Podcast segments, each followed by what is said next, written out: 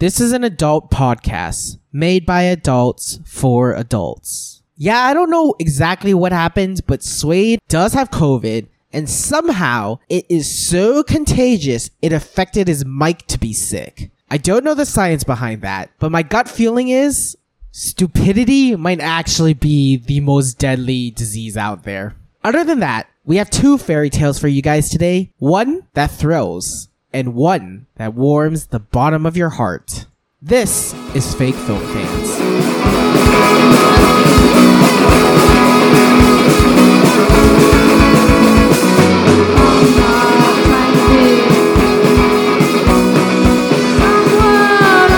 Hey everybody, welcome to Fake Film Fans. I want to thank you all for listening. I'm Swade Best, the last COVIDicorn. Hi everyone, I'm Walter, and I don't have COVID. yeah, you heard it right, folks. The best house, Casa del Swade, is on COVID lockdown. oh, I thought your joke was that you guys were on unicorn lockdown, or like maybe you guys had grew too much corn, so you were overflowing with too much corn. To catch all the unicorns, we grew a bunch of regular corn, and in doing so, caught COVID, and it's, Yeah. it's terrible. No, uh, some chuckle fuck that interacts with my dad caught COVID and went to work anyways because he like had to do his job and got my dad sick, who then got the rest of us sick. We're all doing okay. My mom and dad are on like COVID antivirals because they're immunocompromised in some ways, and so they're they're doing fine because of the meds. Me and my little brother both have it too. I honestly feel like I have a, a pretty mild hangover and like I smoked a whole pack of cigarettes in one night, which is kind of just what I felt like every morning that I woke up in college. So I'm I'm not doing all that bad. Like I could go about my day to day activities if it weren't for the fact that I am a disease vector. I kind of wish you told me you had COVID beforehand because now I'm worried I'm gonna get it. Careful, listeners. You have to sterilize your earbuds before you listen, or you're going to catch oral COVID. Yeah, last episode we had our first trigger warning in the intro. We might have two trigger warnings in a row. Trigger warning: COVID. Don't listen to this podcast unless you want to get COVID. this podcast is going to go viral, just like COVID. now, did you ever ca- have you caught COVID yet? Well, Uh, no, or at least I have never shown symptoms of it. I mean, you're you're in a place that like actually takes care of what happened. Like y'all, y- your city and your country has like COVID on lockdown, unlike the United States of, or no, excuse me, unlike the divisive states of America. Speaking of Divisive States of America, you guys have to check out our new Divisive States of America flag on Twitter. That's right. DSA. DSA. DSA, DSA. We've decided to actually call it Divisive States of Waifu America to Oh, I didn't know represent. Americans a little more. Yeah, so that's true. Waifus are important. It's a good flag. It's a good flag. We both worked on it together. when China and the United States of America eventually have war, and the only thing left is the blighted wastelands of Virginia and the blighted wastelands of Hong Kong, Walter and I will conquer both areas and create a new kingdom that is both China and the United States of America, called the Divisive States of Waifu America. And we will be your leaders, and you will follow us, and you will worship us. From the ashes of both China and the United States will rise a new and more powerful force, led by me and my boy Walter, and you, the podcast army. I think it should be called Divisive Provinces of Waifu America. Otherwise, you have too many America terms, and therefore China doesn't get representation in that name. too many too many syllables is there something smaller S- something that's the same syllables as states that can represent china Divisive Small Eyes of America. that's still first of all i'm not even going to tackle that one other than to say states is one syllable small eyes is two syllables Okay, in Divisive States of America, Waifu America, how many of those words represent China? Zilch. How many of those words represent America? Four out of five. That's pretty America okay bias. okay okay how about the divisive states of waifu china Okay, fine. That I can go with. Yeah. okay Let's have it called China instead. I don't know if everyone knows this, but in Hong Kong, if you get exposed to the COVID, you have to go to like a special COVID hotel, right? Uh, not right now, but yes, we get into dips, and I think in general, because a lot of East Asian countries are starting to warm up to the idea that COVID might never really disappear. Korea has really started opening up. Singapore, some Southeast Asian countries have opened up too. So I think more and more countries are going to follow suit. Hong Kong is starting to try to care less and less, but we still have to wear masks. That is a must. And we have a app on our phone that basically tags us and keeps track of our vaccination record. So we can't go into restaurants unless we don't have our vaccination. But you do have your vaccination. Of course not. Fuck vaccinations. I hate vaccinations. I hate I'm anti-vax, motherfucker. of China is anti-vaccine. You know the only vaccine you need? Waifus, the muscles, and good movies. I don't know about muscles because steroids give you muscles, and I'm anti-vax because I'm scared of shots. But you can take steroids uh, with in pill form. I'm pretty sure. Okay, I do not want to put a pill up my ass, so no thank you. That's why, dude. You need to start getting the true gains. I actually was googling around online, and I did find a website where you can buy just like buy anabolic steroids. And part of me was like, I could like do this. This could be my new thing. This could be my new muscle thing. But apparently, uh, anabolic steroids make your hairs fall out, which is like not. I, I like like my hair. I want it to stay, so I, I won't be doing that. Yeah, so I'm not actually anti-vax. I have three vaccination doses. Is that what you have? Yeah, so I have the the vaccine, the second part vaccine, and the booster. So I actually have a weird one. I don't want to get anti-science here, but scientists haven't concluded which vaccination is the best one, right? I think I have three different vaccinations from Oh, three really? different companies. Yes, I have Dude, the one from the. China one, one of them from America, and I'm not sure if I got a booster of the same one from America or another one from America.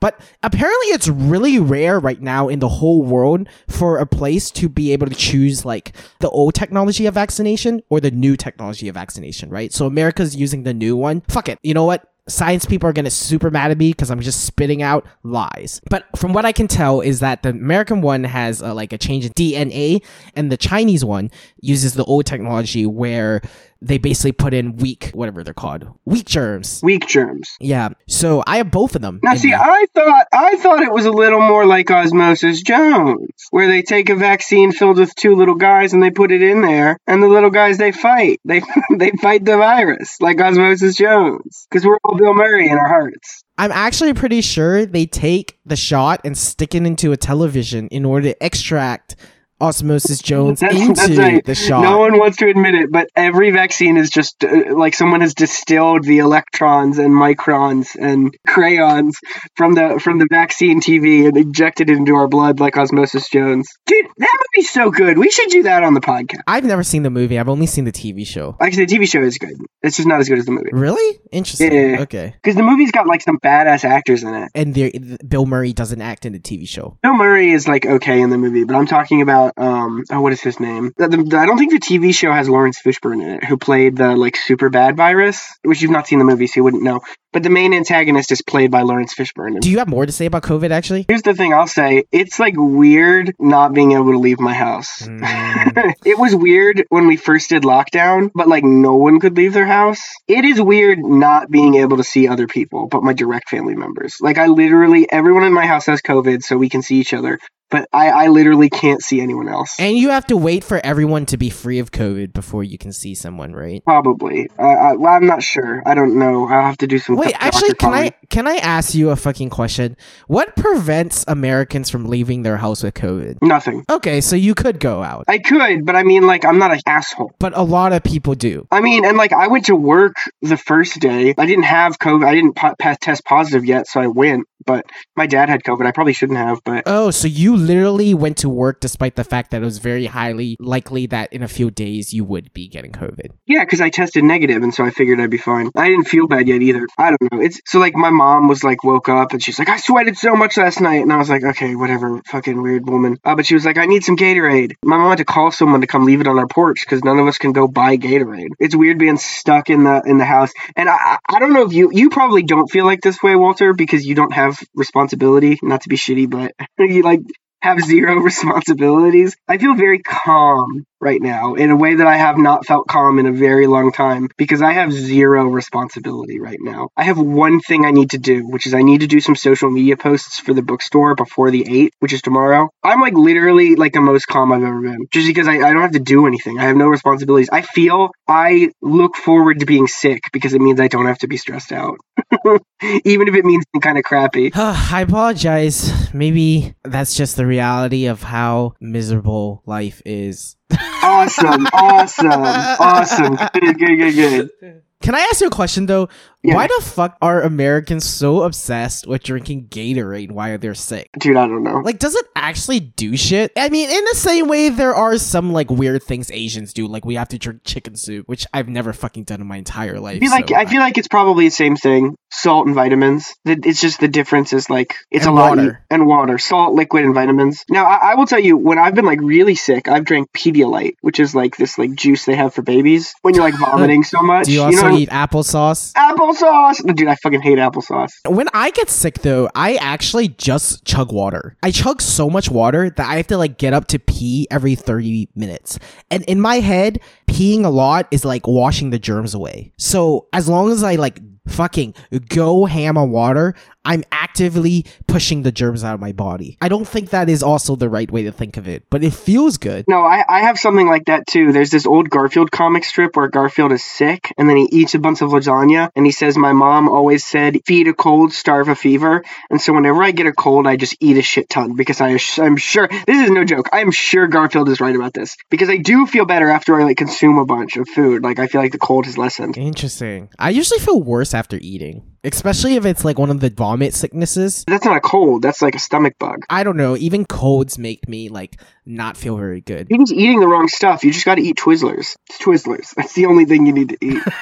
Dude, that's just a fucking sugar high. That's like saying just get drunk when you're sick. no, it's good. Twizzlers are good for you. They have vitamin T. Also, don't you chug NyQuil when you get sick? Yeah, I do that also. I did that last night. So you do get drunk. That's what you do. You just get fucking drunk, you idiot. So I, I, I probably will be drinking NyQuil for the rest of the week. I'm going to get a test five days from when I got it, which is going to be Saturday to see if I'm COVID free. And I am going to call some doctors and be like, what, you know, what's going on? So Gatorade, the reason why I brought it up too is because it's a sore spot for me. Because when I was young, I used to get a lot of bronchitis, like all the fucking time. It was like a seasonal thing for me. I wonder why. I had weak lungs. I had asthma according to Western doctors, but according to the Chinese doctors, I just needed to breathe better. So I drank a lot of their Chinese medicine and I don't know, breathed air more. I mean, I used to have asthma too. I still do. Maybe I should do some Chinese medicine. yeah, I used to use inhalers like for a really long time because of the Western doctors, and then I took this Chinese medicine and I never needed an inhaler ever again. Do you know if the if Chinese medicine has any answers to uh, brain cancer? Because I could use some help with that. Do they have any answers? What do you do? Oh, I mean, they'll tell you they have answers, but my mom always complains that like the issue with Chinese doctors is they always tell you to stop taking the Western medicine, and she thinks they like go co hand in hand. To be fair, that sounds right to me. You know, I mean, like, so for instance, like when I'm sick, I drink NyQuil, but I also have my ritual of eating a bunch of like Twizzlers and waffles and stuff like that. Yeah, I'm pretty sure that's not in the Chinese doctor books, but okay. Well, no, but you know what I mean, right? Like, you, like, Garfield. no, no, no. But what I'm saying is, like, if you if you've like figured out non-traditional or not non-traditional, uh, what's the words? Ho- Allop- allopathic medicine and homeopathic medicine are those the two terms? Outside white medicine. No, I'm joking. White people have weird medicine too, like witchcraft or Garfield. yeah. Dude, you know my new thing is when uh, this, this is my new thing in the bookstore is when like tough business bros come in looking for business bro books and self improvement books. I just offer them Confucius's Analects or Lao Tzu's the Dad the Dao De Ching, and I'm like, you know, this is really for forward momentum, and this is for more like social wellness. And I just get these like tough business bros to read them, and it's so funny. It always cracks me up. they love the Asian shit. They love Art of War too. Well, that's like- true. They do love the art of war, which is weird. Weird to me. I don't know how one can live their life like the art of war. I mean, I guess it's because everything's about competition. So let me finish this uh Gatorade story, right? My brother, he would get sick too. Not as much as I did, but he would. His sickness was always the fucking stomach bug. For me, the doctors always recommended to stay in bed, drink a ton of water, and I hated water back then. My brother, their recommendation was fucking Gatorade. So I would get fucking water and my brother would get Gatorade. No, oh, I would Oh, never get. Gatorade. Oh no! And I would always beg my mom, like, it's not fair. Why does he get to drink Gatorade when he's sick? I don't get it. And my mom, I think my mom one time let me drink a bunch of Gatorade and I like overdrank and got sick of Gatorade. Cause I just was like, this is my fucking chance to drink Gatorade. Yeah, so when you're a kid, you just hate water so much. So like when I literally see someone else getting sick and their consequence is drinking Gatorade, I was always like, When I get sick, it sucks. When my brother gets sick, his life is heaven. What the fuck? That's so fucking funny. Dude, I love that. My brother keeps puking, so he gets to drink Gatorade. It's such a bullshit. Yeah, I know. We should just wrap it up by saying important. If you have COVID, drink Gatorade, breathe more air, eat Twizzlers, pray to Garfield.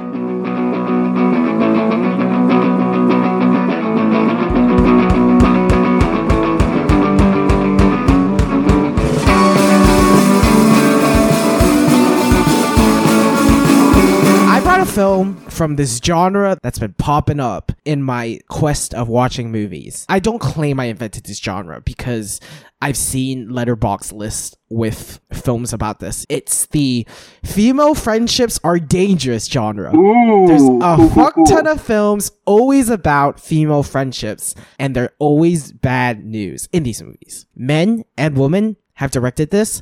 The movie I'm bringing is directed by a man, but you can even check out like recently Respire, the French film Black Swan. that was directed by a man. On On Pride Month, on Pride oh, on, Month. On Pride Month. On Pride Month. My movie is Poison for the Fairies. On Pride Month, really?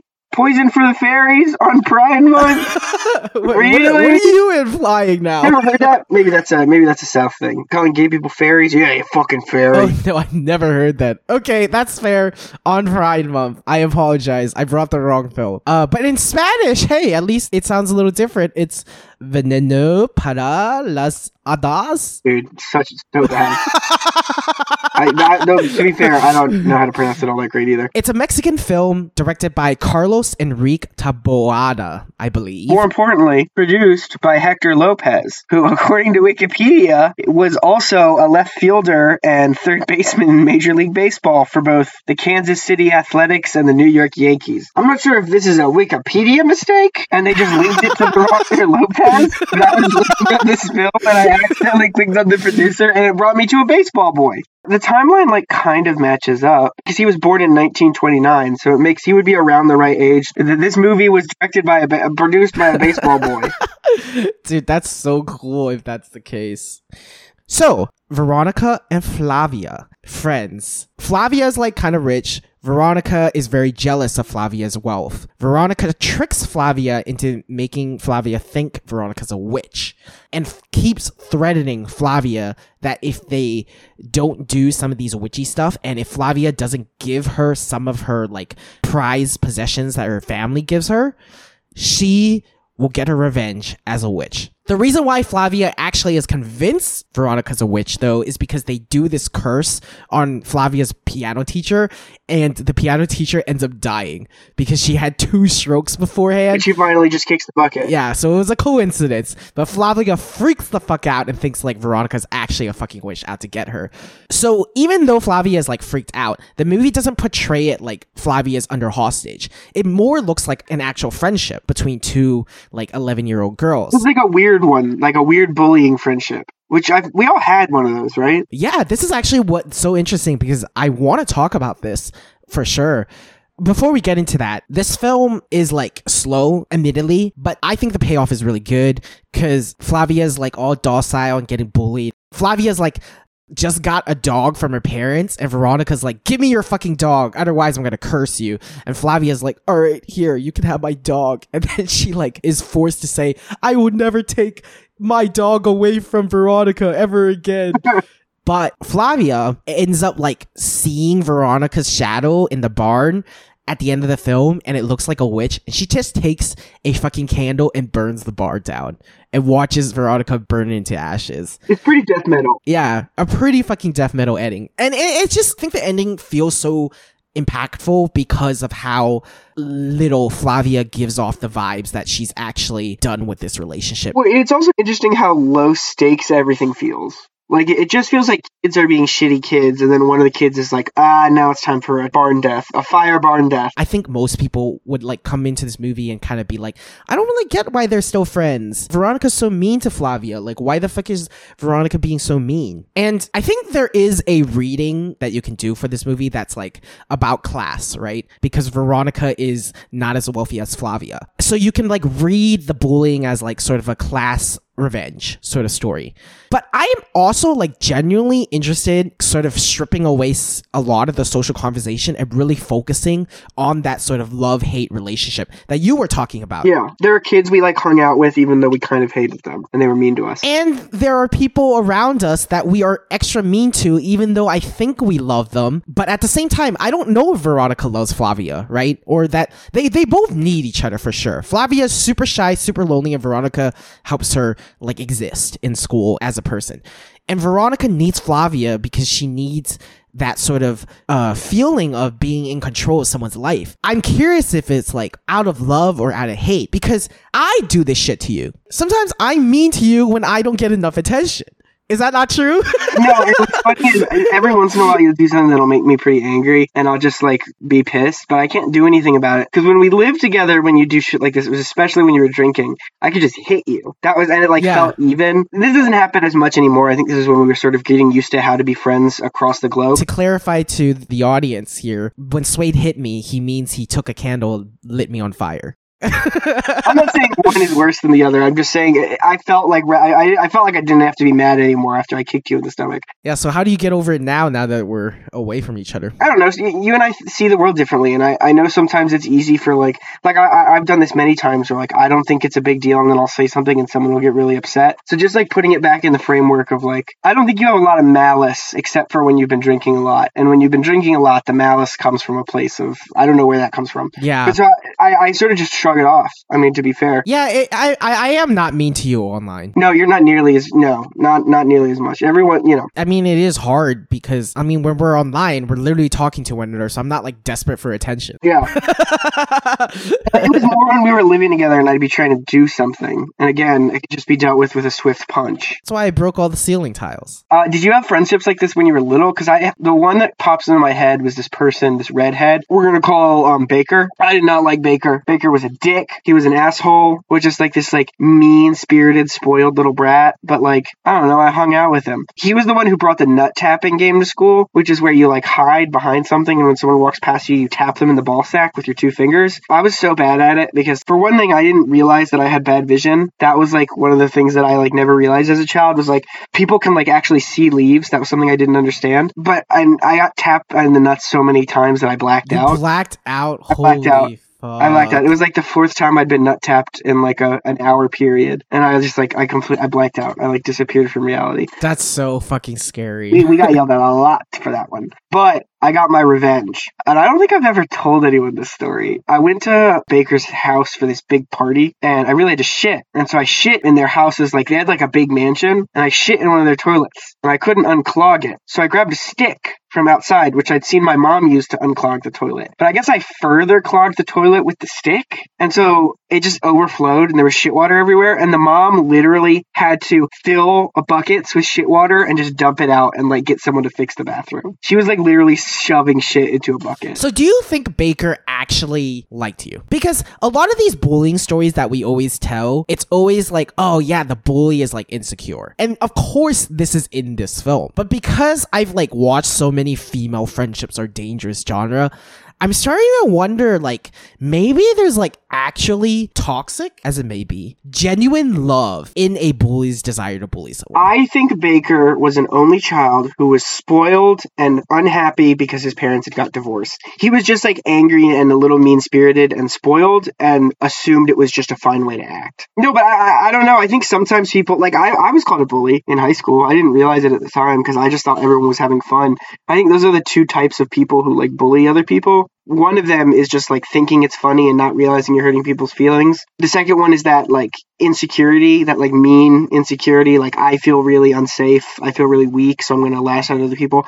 And the third is just like kind of being spoiled and not realizing. So you don't think there are some people who genuinely want to like inflict pain on very specific people because there's such a weird love hate relationship with that particular person? So I think there are a lot of movies and also a lot of manga that does this. I'm of the opinion that if you like inflicting pain on others, like purposefully, um, especially like when they don't want the pain, right? Like not considering like BDSM and stuff like that. If you enjoy the act of cruelty, I think there's something wrong with you. So like it might be a thing, but I don't think it's like a oh this is a good thing. Like I think this is something. No, I no, that's what I. That's why I clarified toxic as it may be. Yeah, no, there are people like that. I mean, they're called sociopaths. Not all sociopaths are like that, but like I think it might be a little more normal. I don't know. I even feel like maybe there are some normalized relationships that are borderline kind of the same thing. Like, what about athletes and like friendly competition or rivals? There's a bit of a love hate thing that goes on in there that is considered healthy,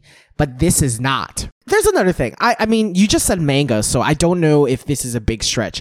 But I think when like men are like in a toxic relationship with one another, especially in films, it comes out out very differently. What is a male friendship is dangerous? How come that feels so much weaker as a genre than female friendships are dangerous? I think it's because when when men are supposed to be friends, like in, in male friendship movies, it's supposed to be this like concept of brotherhood, right? And the only like the only one I can think of that's like maybe male friendships is dangerous like Fight Club. Ooh, that's a good one. That is a good one. That's not that one's not even totally true because of some of the plot points that come out later. But it's a good one in the way that I think it shows how different it looks like. One is like so grounded by like jealousy. And in Fight Club though, the toxicity is so grounded in like masculinity. And pushing people further, right? Pushing people to destruction in a way that is very male. Yeah, it's like I can beat you, so try to beat me and we're going to be the fucking most violent of ourselves. I think in particular this genre is like when you think of like the way male friends traditionally fight and be mean to each other, it tends to be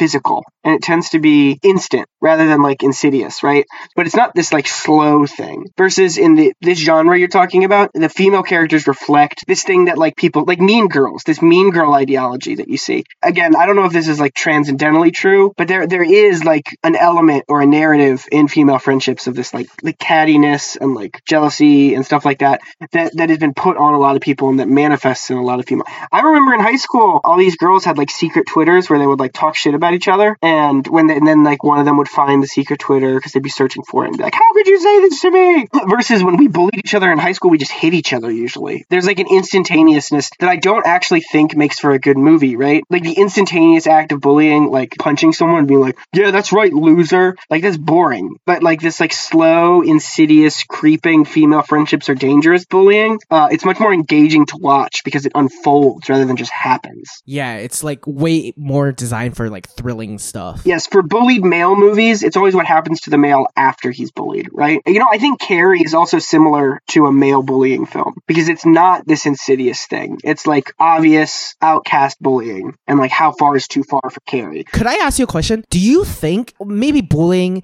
maybe manipulation, maybe just really toxic friendships of they hate each other, maybe? Between two males would not work in a film? There's a lot of emotional intimacy that these two characters share. The, the way they hurt each other is one that requires a lot of emotional intimacy. I think it would be hard to make a movie that lives up to traditional masculine archetypes and has bullying like this happen. What if you ditched traditional? Uh, oh, then you could totally make it. and It'd be totally cool. It'd be totally fantastic. It would, it would probably get read as queer, I think, pretty quickly because that amount of um, emotional intimacy, like really strong friendships, can sometimes be seen from an outside perspective as bordering on romantic, which I think has less to do with stark differences with romantic relationships and platonic uh, relationships being different, and more to do with the fact that they're sort of similar in some ways. And so I, I, I, I think it would it would be hard to make a movie like that and not have it coded as as a queer conversation. So the other thing I wanted to bring up, we did say last time we were going to bring colorful movies. So for me, I wouldn't call this film colorful. Instead, I would say the colors are definitely meaningful. And I think there is a bit of a distinction for that. What I mean by that is that colorful movies for me, it's not like specific colors really pop. It's that the blend of the colors on one mise en sense or whatever you want to call it feels really colorful. This film works in a kind of a different way where yes, nature, the barns, the houses, they have a distinct color, but it's a lot more bleached out. So the color that you naturally notice is like the girls' dresses, like pink and blue. So instead of recognizing the whole thing as being incredibly colorful, you sort of only recognize the dresses. Well, and the girl's hair color. the hair color. Yes, the blonde and the brunettes. And like the blood. The blood is like always juxtaposed to something else. Can you give us some examples of the blood juxtaposition? In the beginning of the film, there's this like weird scene, which I still don't even know if it's part of the movie or if my movie was bugged. where a girl with a knife climbs up and like slashes a older woman suddenly is black and white, but the blood remains red. And the older woman is like bleeding out of her neck. And I think it's Veronica's mom, and I think Yeah. Veronica kills her That was my understanding. it's never explained ever again in that film. Like it's not even referenced to really. So I was like so fucking confused if that part was even relevant. Here's another good example of what I'm talking about though. There's this amazing valley swing scene. So two hills, a little bit of a slope valley in the middle, and Veronica is swing on a swing that goes from one hill to the other hill. And because of Veronica's dress, you notice her. The whole valleys are covered in grass too. So technically it is colorful. It's very grassy, very greeny. But the thing you notice is that there's like this weird swing from one hill to another hill. The hills being in the background, right? The hills being in the No, background, no, right? she's literally swinging between two hills. Oh, she's like swinging in a valley. That's cool, cool, cool, yeah, cool, cool. yeah, it's so cool. It's one of the coolest scenes I've seen in a really long time. But I, I think what the colors really do to this film is that this movie was advertised to me as a thriller and horror. It's and it doesn't feel like that, with the exception of the first murder and the barn burning. You know what it feels like to me more? And I think the colors have a lot to do with it. It feels way more of like one of those grim fairy tales. Like not like Little Mermaid from Ariel kissing Flounder, but a type of fairy tale that we know about that like is supposed to scare kids a little bit. in The Little Mermaid, you watch The Little Mermaid, right, which is a fairy tale, and you're like, all you need to do is be true to yourself and believe in true love, and everything will turn out all right. This movie is uh, this movie is more like, well, I'm not sure who the bad guy is, but it seems like if you bully kids, you're gonna get burned up in a barn. That's something that's like brutal and has an ambiguous morality to it. So, Swade, do you like fairy tales? Because I know you really like horror. And I think fairy tales do have some type of darkness that horror does. I think there are some differences, but I also think the differences are like weirdly like two sides of the same coin sometimes. So, first of all, especially if it's like a little like dreamy, fairy tales characters, they act unaware. They like do decisions that don't really get explained properly. I don't know, like a weird thing happens and they're like completely down with it and they're kind of fine with it. Horror, yes, has more fear, and usually characters are like scared, but there are like a lot of decisions that they make that also make leaps of logical sense, right? Then, fairy tales, I said with the dreamlike thing, right? In a way, the horror is also a dream a lot of times. It feels surreal. It can be But maybe it's more of a nightmare. Also, isolation in uh, fairy tales are really important a lot of times. Usually, a character is very isolated in its events of meeting people or their interactions with specific things. In this film, none of the adults' faces are ever shown. So you only see the parents' from the back of their head, or you see them from like waist down. The only exception to this is that they show Veronica's grandma for like one scene, not explained again, because she never pops up again. So it's very weird for me why that grandma was shown. But otherwise, you never get to see any of adults' faces, which basically isolates the kids. I mean, because otherwise, none of this is going to work. If you talk to your parents and they're like, "Hey, guess what? Witches aren't real." Like th- this is nipped in the bud instantly. Well, the parents definitely say witches aren't real to the little girl all the time. It's just that you don't get to see their faces, so it's almost like you don't see their emotion or their anything like that. But horror isolates their characters. That's like a very big thing with them. I think it depends on the horror that's being presented. I think there are there there are kinds of horror movies and horror novels that interact with the fairy tale super hardcore. I think Neil Gaiman does this really well in Coraline. I think Coraline has this fairy tale horror vibe, right? But I think if you look at the movie we watched last week, The Hills Have Eyes, there's nothing fairy tale-ish about that film. So I, I, I do have a soft spot for fairy tales. But what is the itch they scratch that is different? I think horror is too wide of a genre to say that, that they that they're gonna always scratch the same itch. But I, I will say that I think that anxiety anxiety and the terror that manifests in fairy tales is often that the punishment doesn't necessarily fit the crime. And that, that that's also true in a lot of horror movies, right? Same thing with your movie, the fairy tale end where like uh, the little girl gets burned to death. Like, yeah, she sucked, but the stuff she did to the little girl is not deserving of being burned to death, right? So there's this fairy tale of like the girl should have just told her parents. it's just super, super instant brutality. I think you see that in slasher films, but I don't know if slasher films are exactly quite like uh, fairy tales. But I, I I, mean, think if that you have sex, you should get punished. that's true. In the divisive states of China, sex equals punishment. Only masturbation. No sex. so we're gonna have a ton of slashers in DSA. Yes, that'll be uh, an elected cabinet position. If you catch someone having sex, chop them. Give them the chop. You know, I think the dreamy quality you talk about is also really unnerving. I think I think there's something like super wonderful about it in like certain in ways you portray it, right? Like the like dreamy wonderfulness of like under the sea, under the sea. You know, it's like a dream living under the sea with Ariel and them. But there's the the other side, this uncomfortable dreaminess that you see in fairy tales that go darker.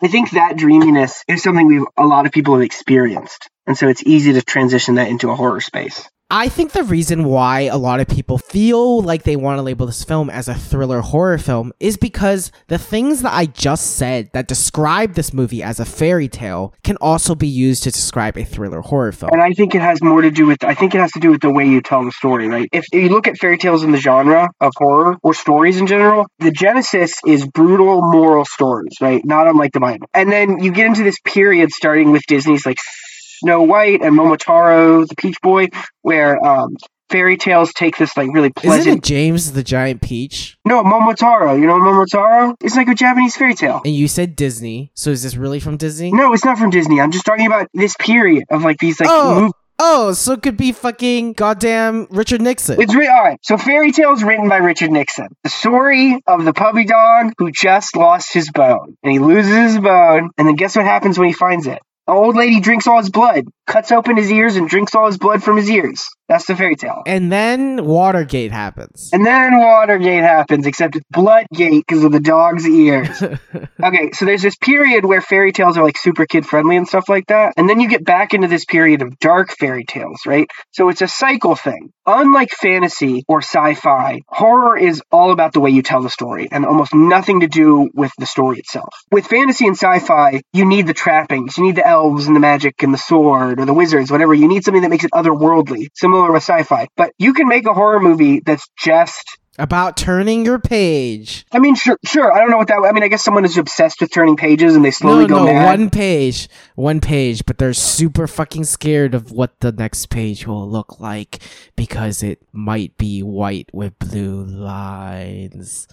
Uh, uh, Oh no! Oh That's no! what pretty could be on the scary. next page? That- well, but I mean, How much Ito, Ito Junji's short short fiction have you read? There is a really good short manga comic he wrote about a guy who's obsessed with the books in his library, and that there's one evil book that's like eating his books, and it's basically like how horrible is the next page going to be? But so I, I think your example, while being silly, is like actually not a bad one. That horror is about the way the story is told rather than the story itself, and I think fairy tales have elements that are easy to tell a story in a horrible way, if that makes sense. That's fair. Actually, you're you you make a good point. If this film, if Veronica and fucking Flavia were like given guns, then it would turn into Terminator. Can you imagine remaking Terminator with just little girls? It'd be kind of fucking dope, I mean, right? that's just Guns and Panzers, the anime. No, no, I'm joking. I don't actually think that's even that show remotely Gun like Girl, that. Gun Girl, Girl Gun, Gun Girl. You know what I'm talking Gunslinger? Girl. Yeah, Gunslinger Girl. Is that actually about Terminators? Dude, Battle Angel Alita is probably the closest to fucking. That's true. Battle Angel Alita is pretty close to Terminator. I just want to ask this one last question to you as my horror my horror sensei. I don't know a lot about witches. These witches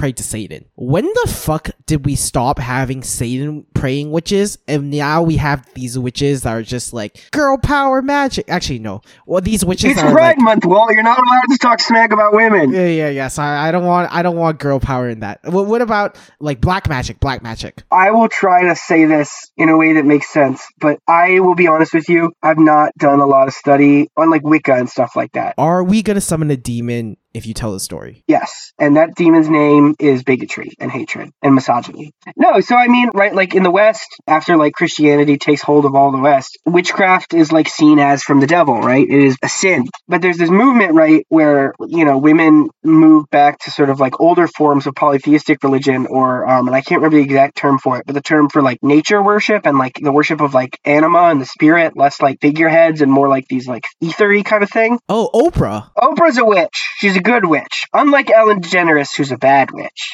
an evil witch. It's Pride It's, Month. it's Pride Month. yeah, I'm fair. sorry, Ellen DeGeneres. It's Pride Month. It's taking it back. And it's also empower. I mean, right? So much about witchcraft, especially Wicca, is about the mother spirit, and like it's a, it's a thing about female empowerment. I now I fucking wonder how this film treats witchcraft, if it's empowering or not empowering. it feels to me that the witchcraft is more just like a, a childhood element, right? She could easily have just said like, "I have a monster that I control, and if you misbehave, my monster's gonna get you." Well, the thing that is a little empowering though is that Veronica's mom is dead, right? And from the beginning scene, we think she killed her. But with her conversations with her nanny, her nanny keeps telling her her mom just died and that like be careful witches and be careful witches. But instead of like scaring Veronica off, Veronica gets like super interested and is like, ooh, I want to be a witch because you're making this sound so fucking cool. So it's almost empowering in a way that like takes up grievance. No, but I mean, like, I, I think again, we're, you know, when we were talking about horror, it's too broad because there's like many kinds of witchcraft, right? There's like Wicca, there's like Satanist witchcraft, there's like voodoo, which like they're not witches, they're like practitioners, but people call them witches. You know, like soothsaying, sainter, like uh, what was it called, haintery? Even um, I just learned about the magic that the narco satanistas practice, the the sort of like drug dealing. It was like this gang. Their leader practiced black magic and like they had this cult. I don't know if I'm calling it pronouncing it right, the Nganga from a fusion religion, Afro Caribbean thing. And it's like a big cast iron pot filled with like human bones and skulls that lets you like cast magic. I will also say that despite the fact that I understood the historical dissection of what Swade was talking about, when Swade started listing all the factions of witches, he was speaking, I don't know, probably he was actually cursing me with black magic because I had no fucking idea what was being said. It's true. That's my evil magic spell. Uh, have you ever tried to do any spells or black magic? Well, I've never played with any black magic, not even tarot cards. I don't do tarot cards because I have trouble like fixating on things, and I know it would make it would make me be bad, even though I don't believe in it. I, w- it would like give me something new to fixate on. Like, oh no, what if this happens? Because this is the tarot card says. I don't need that in my life. I already have enough obsessive compulsive problem. But me and my buddies did get drunk once, and I bought this book. Someone wrote the Necronomicon from like the Lovecraft stuff, and like I found a copy of it in a Barnes and Noble. Rest in peace, Barnes and Noble. Barnes and Barnes and Noble is still around. What are you talking about? Really? Oh, okay. Yeah, no, it's literally a Barnes and Noble. I could literally walk to a Barnes and Noble. But so we got drunk, and I did. Uh, I bit a chunk out of my finger and mixed it with cigarette ash and spit, and we drew a bunch of sigils on the ground and tried to summon the spirits of the dead. What the pretty fun. fuck? Nothing happened. Did it hurt when you bit your finger? No, I just like chewed on the nail until like it started bleeding a bunch. Shout out to the metalheads. I did this with the metalheads. We were all bored, and I think they were high, and I was Dude, drunk. this is why your life is a failure. Yeah, you think it's didn't affect you, but this is why your life is going downhill. It's not going downhill. My life is stupid fucker. No, your It's the life is fucking the one black that's magic. crumbling. You're, Your you're I see demons behind you right now, dude. Oh, Look don't say that. you. Don't say that. I'm. Oh no.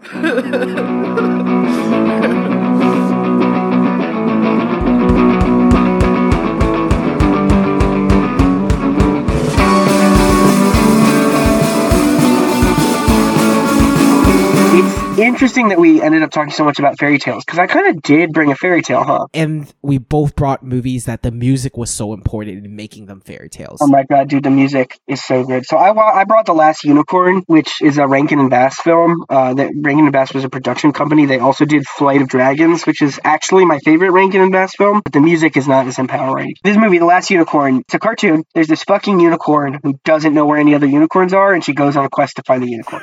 There are three things. What? What are you laughing about? What are you laughing Dude. about? it just reminds me of this indie song by the Unicorns, but the song is all about how he was born a unicorn and no one accepts him for being born a unicorn, but he is a fucking unicorn, so fuck you. I was born a unicorn. movie is nothing like that. But so the animation uh, lends itself to the colors in a really interesting way, which I think is like very, very Rankin and Bass. It's very much their production house, which is that when any of the characters are moving on screen, they're they're colorful, but there tend to be only one or two shades. Versus the background, which is always really like well drawn and painted, kind of like a Frazetta painting. What's cool about Rankin and Bass is they evoke the feeling that you get from looking at the old fantasy novel covers, which is cool because the three best Rankin and Bass films are based on fantasy novels. So like as soon as you step into this movie, it's as if, it's as if you're looking at a fantasy novel cover. So that's I think where the colors are really important. They they set you in a mindset of what you're getting ready for, and it feels different to me from like like like if we want to go back to the Little Mermaid, it, it's different time period. But the colors are wonderful and the animation is great, but the characters look the same as the background, right? The same animation style is presented to everything on the screen. There's not a stark difference between the characters on screen versus the background. And I, I, I, I so I really gravitate towards that. So like instantly I'm put into a place of comfort watching this movie because of the colors and the animation. And it also, these were the first animated things I watched that were feature length, which may be why I didn't love Disney growing up, is because like it felt like why it, it was boring to look at for me in a way that these were not. Kind of like oh, Oyasumi Pun Pun. The the stark difference between Pun Pun being this like shitty little gribble and all the other characters being fully realized, like that juxtaposition is really engaging. And because Pun Pun is like the main character, so like in the same way, this unicorn is the main character, so you see it the whole time. No, the unicorn has like three colors. She's like a white mare. She's got like a purplish horn and a purplish mane, like purplish lavender. And the shadows on her body, which are like very simple, basic shapes, are an even lighter shade of lavender. It's like three colors versus like these carunculated hills and like beautiful forests that are like a cornucopia of like greens and browns and reds. And they can get away with having so much detail because they're static. They don't move like the unicorn. It makes the space feel really real and like alive without having to waste a whole lot of effort on animating stuff. That's so interesting that you're talking about these backgrounds being stagnant because there's a movie from Hung- Hungary called Son of the White Mare. It's about a white mare who gives birth to like a kid and he's like a kind of a god and he finds his two brothers who are also gods and they like go kill something. The animation is so fucking moving. It's constantly moving. Oh, like it's all like everything's moving on screen? Yeah. Their hair is moving and all this stuff and the backgrounds like even though it's still it will like move or like their shirts will have like swirls and the swirls will like move. So I thought that was really interesting because there is something interesting about the way that we like horse stories to be very lively and energetic in a movie. Can I say this? I don't give a fuck about horses. I don't like horses. There are two horses I like. The Unicorn in The Last Unicorn and 3030 in this old Israeli cartoon called BraveStarr about a Native American space cowboy on planet Mars and his best friend 3030, the robotic half man, half horse who could transform into a full horse. So besides the colors, the unicorn also has a voice changer. so she's like distinct. she doesn't have a voice changer. She's played by Mia Farrow. Yeah, but her voice sounds a little on the fucking robotic side. Are you talking about when she has like when she's in unicorn form? She speaks. She speaks to people psychically. Oh yeah, that's it. That's what it is. As it turns out, there's this evil dude named King Haggard who has this magic uh, red bowl that's like made out of like fire and stuff, and has chased all the unicorns into the ocean and like turned them into the ocean, kind of, so that the evil King Haggard can like watch them all. And the only way to save the last unicorn from the evil red bull is that Schmendrick the magician, who's like her friend, transforms her into a woman. And so then she speaks with her voice rather than psychically through her unicorn powers. And I think this is what makes the movie the most interesting to me watching it as an adult. So the last unicorn feel she can feel emotions, but she can't feel regret. She's something very alien, something very different. She's And she also doesn't feel like heavily into morals, right? So she gets captured by this evil witch, and the witch has cast all these illusions to make all these monsters, all these things look like monsters uh, in her circus so she can make money. But she has two real creatures. One is the unicorn, and one is this harpy. And the, the unicorn says, you know, you need to let me free. I'm you, you can't hold me. I'm not meant to be held. I'm not meant to be owned. And neither is she. And she points to this evil ass harpy. We are we are part of the same coin. We are like the same thing. So it's not even like she's this force of good. She's just this otherworldly thing that exists. She's this transcendent figure. And I don't know what that thing is. And throughout the movie, everyone's trying to hold onto it. Um, and they need it. The first person is this witch who inevitably gets killed by the harpy. But as she's getting killed, she's super happy because she was like, you know, you all can kill me, but I held you. I held you. And it's like, this witch doesn't care that she's dying because she caged this transcendent concept. The second character who gets angry at the unicorn is Molly Grue, who is this bandit woman who inevitably goes along with the unicorn. And she screams at the unicorn when she first sees it. She screams and cries and she says, like, how could you show up to me now when I'm old and angry? Why couldn't you show up to me as a kid, as a young maiden when there was still good in the world? Now I'm like old and bitter and I hate this. How dare you appear in front of me? She lives this life where she's never experienced beauty, never experienced anything good. And finally she gets it. Finally she's allowed to experience this thing, but she doesn't want it because she, she can't experience it the way she wishes. And then inevitably she ends up traveling with the unicorn. Finally, they meet the, the, the Schmendrick the magician transforms her into a human so that we can, or she can free the rest of the unicorns and the bull won't get her. And that's when the really interesting thing happens as a human, she's upset because A, she says, I can feel my body dying, I can feel myself aging. She also starts experiencing human emotions and forgetting what it was like to be a unicorn. And she ends up kind of falling in love with this prince. And at the end, she gets turned back into a unicorn. She defeats the bull. All the unicorns come back. And she's left as this being that is both transcendent, is both this thing that stands above humanity, and is also capable of feeling regret, which none of the unicorns have ever been able to do. That's like the last line is like, you know, I'm the only uh, unicorn who's capable of feeling regret. And King Haggard, the guy who kidnaps all the unicorns and puts them in the ocean, his whole thing is that like he only wants to look at things that make him happy, that he wants to hold on to, and that's why he's trapped all the unicorns. And his only way to feel joy is to look at this thing that he has. So there's this like really swirling, nebulous concept of like how exactly do I want to say this? Because it, it really it really spoke to me last night. It really made me feel a lot of like pretty intense emotions. The unicorn is endless, right? Schmendrick even says, Schmendrick the magician even says there's no such thing as uh, happy endings because nothing ever ends. And that all these characters want to hold onto the unicorn. They want to make it theirs. And at the end, you realize that you can't. And instead, you can take solace in knowing the fact that the unicorn will always remember you, that you will stay forever because the unicorn has viewed you, right? And because you have viewed the unicorn. I don't know. Sometimes, I mean, my life, Walter, Walter was like goofing a little bit, but my life has been like a little rough the past couple, two years. And like, I'm always like struggling to grab onto this kernel of happiness to like stay, like, it's fine to not like fall into despair. That's Zetsubosta! That's the Bushido. That's the Bushido. That's your response to me pouring my heart out about this unicorn. What's Zetsuboshiro? What did you say? Zetsubosta, the despair sensei. Oh yeah, yeah, yeah. That's not funny.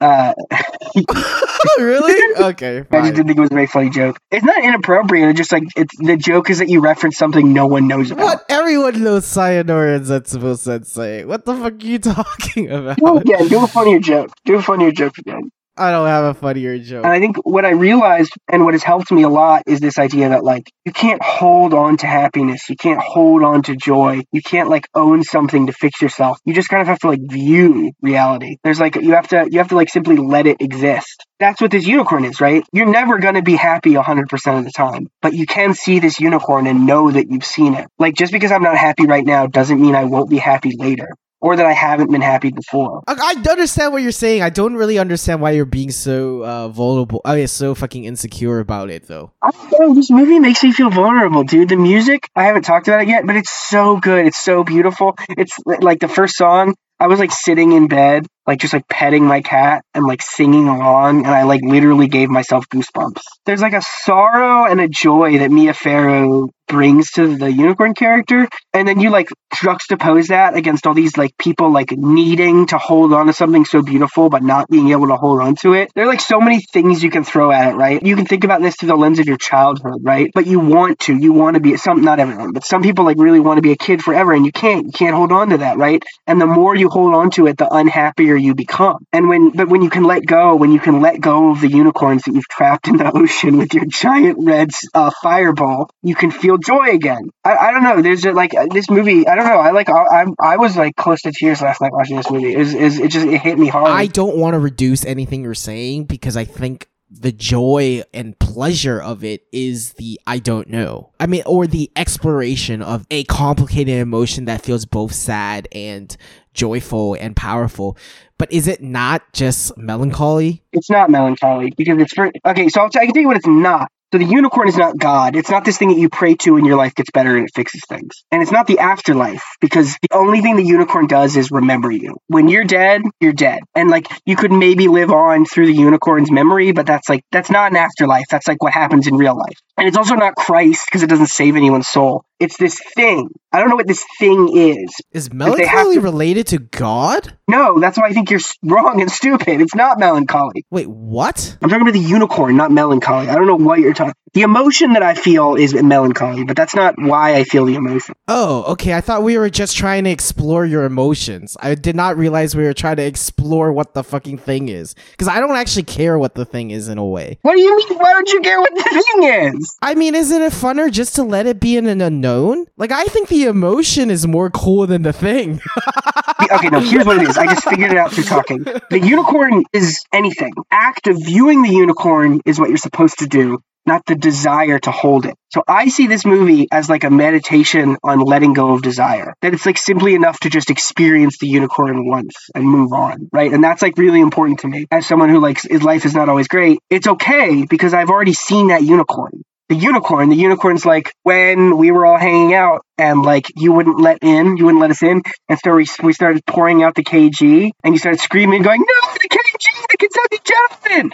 Like that moment was the unicorn, right? Or like you know when I first watched the Yellow Submarine with my mom, right? Like that was the unicorn in that moment. Those are the unicorns, and if I hold on to them and I try to do them over and over again, it's not going to work. But if I just know that those unicorns are there, it's like fucking worth it. It's like okay, but you still do you still not think it doesn't matter? no, I think it matters. I think it's important. And I think it's beautiful. Fuck you. Fuck you. No, I don't actually.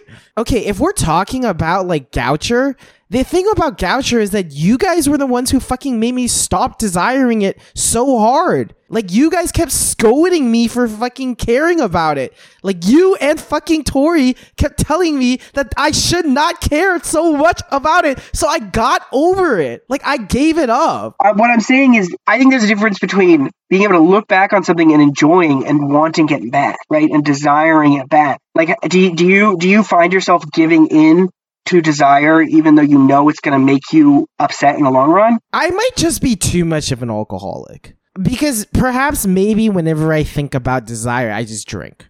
Like, I don't know what to tell you, but I don't feel like I have a lot of stuff in this world that I really like desire. It's hard for me to put names on them because, f- for one, the Goucher thing is a sore subject for me because I feel like I was the one who desired it most while we were all leaving it. And therefore, that's why I got the biggest scolding. When what I'm saying is a prime example. If Goucher's the unicorn, you can't hold on to it. You have to No, just I understand your point. I'm not trying to downplay anything here. Let's talk about a very recent one. I fucking loved making my life in New York and was very, very bummed about leaving it. And I definitely felt like it was stripped away from me.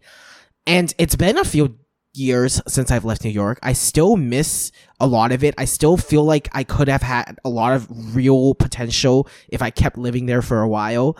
But I'm also over it. I never had that sense where like I had to actively be like, I'm letting you go. Time kills my desire. I mean, also sometimes, I mean, uh, another thing I desire sometimes is sometimes I want people to play Gartic Phone with me, but I don't think that's what we're talking about, right? For me, it's easy to obsess about change, and it's easy to get fixated on change, and it's easy to be frustrated about how things have changed. And so I actively have to let the unicorn go. I'm, I'm doing that right now with some stuff in my you know in my own life, in my own life. I'm, I'm letting go of a unicorn, and it's it's not easy. It sucks. okay, maybe this is unfair. So you can tell me if it's unfair. But there also is a chance that when I obsess with a unicorn, I'm very loud and I will talk about it constantly. And when I do that, people immediately tell you to shut the fuck up, get over it. I so I get over it. But I think for some people, when they don't talk about the unicorn, they keep it a fucking secret. They keep it like a magical, mythical, personal thing.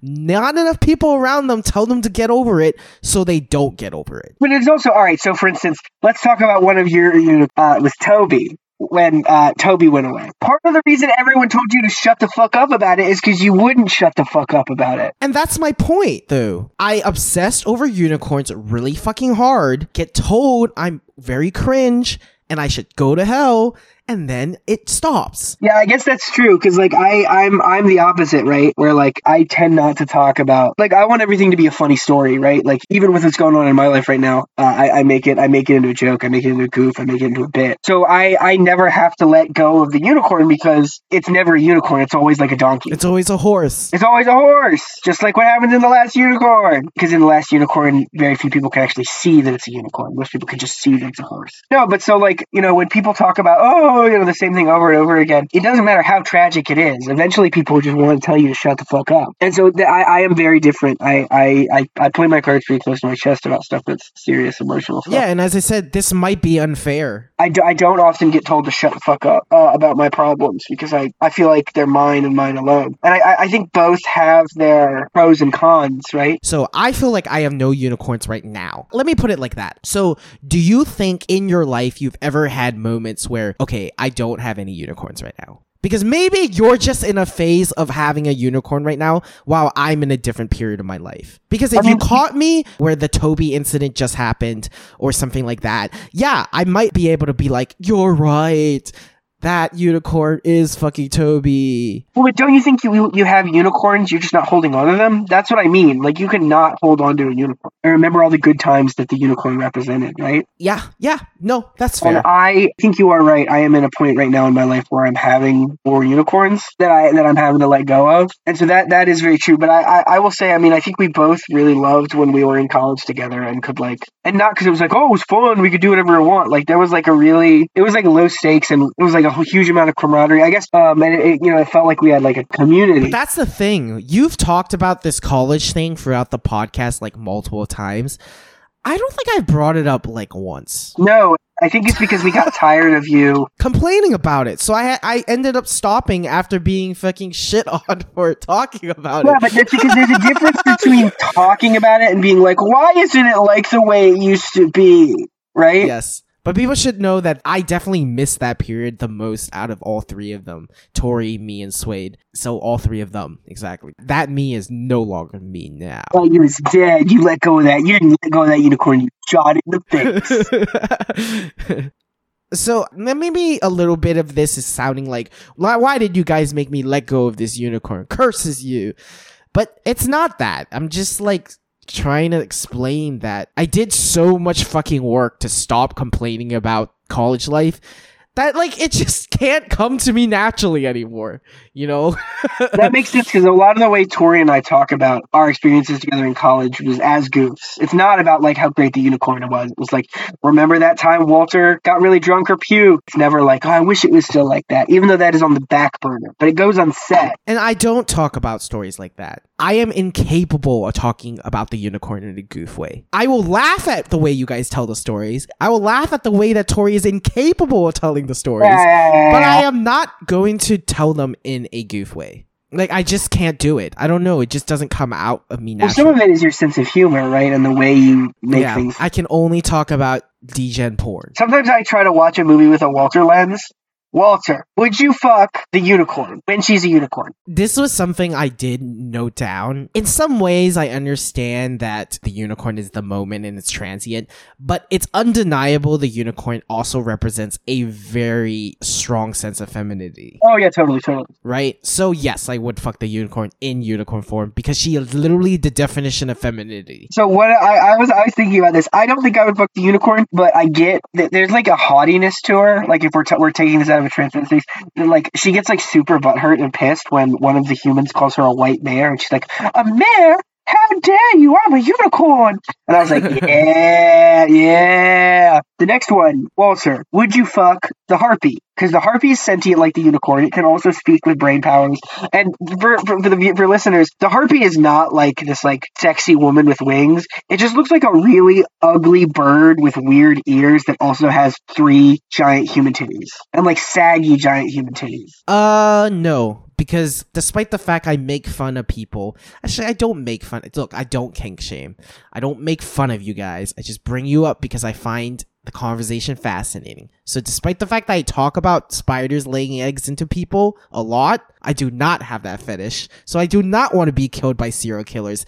Therefore, I do not want to be killed by a gigantic harpy. But if you ask nicely, I probably would play Dead by Daylight with you. my final my final bit is the tree. So I have a friend, a very close friend, who says that the tree looks like a dick. I think it looks more like a tree with boobs, but I can see how it looks like a dick. So listeners, comment, tweet at us. Hashtag is it a dick or not? To me, it looks like a sexy tree lady because Schmendrick accidentally brings the tree to life and it smothers him with its big old lady tree boobs and is like, "Oh, I love you forever, Schmendrick." Would you have sex with that tree? I am an anti smutterer mostly. I mean, I like cuddling, I do, don't get me wrong, but I am shy. So I don't really like it when it's so public. The tree just has a very distinct personality that is more for Western white boys than for me, It's definitely got some like old fashioned mommy donny energy. which is not something I usually move towards. So I would say no. You prefer the kind onesan, huh? Yeah, kind of, which is kind of the unicorn, right?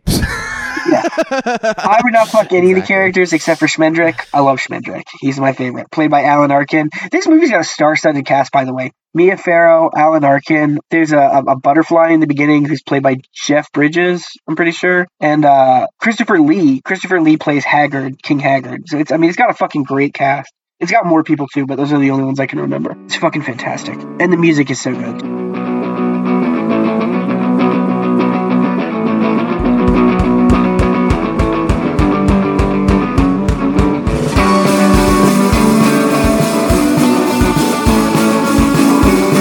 Now, we're at the part in the podcast where we talk about social media, everyone's favorite bit. Uh, so, quick shout out to Jake who uh, responded to uh, the genius post Walter put together the um, the face swap between Ariana Grande and John Madden, which I'd forgotten about until I re-listened to that podcast. I was like, what a good bit! What a fucking great ass bit! Remember the Man Babies website? It was just a website where people would face swap babies with their dads in pictures. So it'd be a picture of this like baby crying, holding a dad whose like face is just like like it's, it's exactly like That's really funny. no, dude, Man Babies is great. Why did that website die? I mean, it was around the same time as like the lol cats website. Memes have just changed. That's they're like it, it was around when when like memes were still like a picture of a cat saying like I can have cheeseburger. Like it's like it's like old memes. So I want to admit something. I don't face swap much because I don't really use my phone to take pictures in general. I'm not a picture taker. Yeah, me neither. Me neither. So I never really had pictures to face swap, and I never really got into like the templates of the phones and all that stuff. yeah, yeah, yeah, no, it's a pain in the ass. Especially because you and I are both pretty hard on our phones, and so they don't work. Great. I was like, I should do a face swap with this, and found it surprisingly hard to face swap on the internet. Not that it was hard, it was just not like fucking the easiest shit you could ever do, which I thought would be the case because that's what it looked like in the past. Like when I Googled, the first recommendation was using Photoshop. And I was like, no fucking way that's the easiest way. Then there were some online free things, but their interface makes them look like a sketch ass website. That's so weird to me. You know, like you can fucking find a calculator online. Yeah, yeah, yeah, there should be an very- application that just does it. Yeah, and that was so weird. I was so surprised. Also, shout out to Brian King, who's uh, one of our new Twitter followers. I know him in real life as well as being a Twitter follower, so that's cool. Uh, he's a friend of mine. Oh, also, I played some of uh, Ninja Nin Online, Nin Online, or whatever the fuck that game was. I don't think I will be playing it. I'm sorry, Nin Online. If you want to give us some money, we will like totally say how good it is. But I don't think I'm gonna keep playing it unless I get that shout I out. tried to play it, and then I saw I had to register, and then the register button took me to Nin Online's website, and then I got lost. I knew you weren't gonna get any farther than that, and I was like, so I have to do it. I'll do it. okay, so what did you do? I got to like the second screen where it's like teaching me about like how to use ninja scrolls, and I was like, this. Uh, so I I got I got maybe ten minutes deeper than you did. I, I mean, this is a new thing that happens on Twitch. People losing at the loading screen. yeah, that's what happened basically. Is we lost at the limit. like no i'm i swear to fucking god because you know like twitch used to be a gaming platform now you're getting all these people who want to be content creators not gamers but they are still going to play some games because it's still technically a gaming platform. They all lose to the loading screen. There's actually a fucking large amount of Twitch streamers who lose to loading screens these days. that's that's what we did. Loading screens are not easy now. Yeah, I wish I could summon more energy, but honestly, I feel like I, I feel like like the, the COVID is like not that bad. I just feel like hungover and also like I smoked an entire pack of cigarettes, even though I've not smoked. I smoked like half a cigarette this morning, and it was my first cigarette in like two days. And also, I'm pretty sure Swade's like pissed off that I like didn't relate to his part as much as he wanted me to. no, I'm pissed off. You know, I'm pissed off. I'm pissed off because it's Pride Month, and you hadn't congratulated me for being a homosexual or a queer or whatever. Okay, you actually are actively making yourself sound like the straightest person right now. I am so, I'm so gay. I love dicks. I have COVID.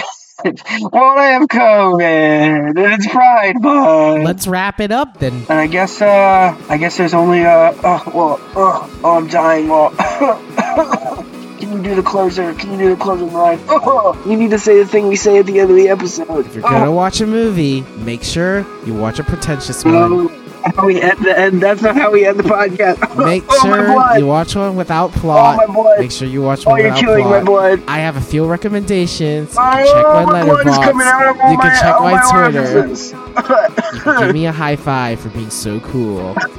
It's so good at watching oh, movies. Oh, my blood is turning into ash. We'll see you next time. That's not how you close the episode.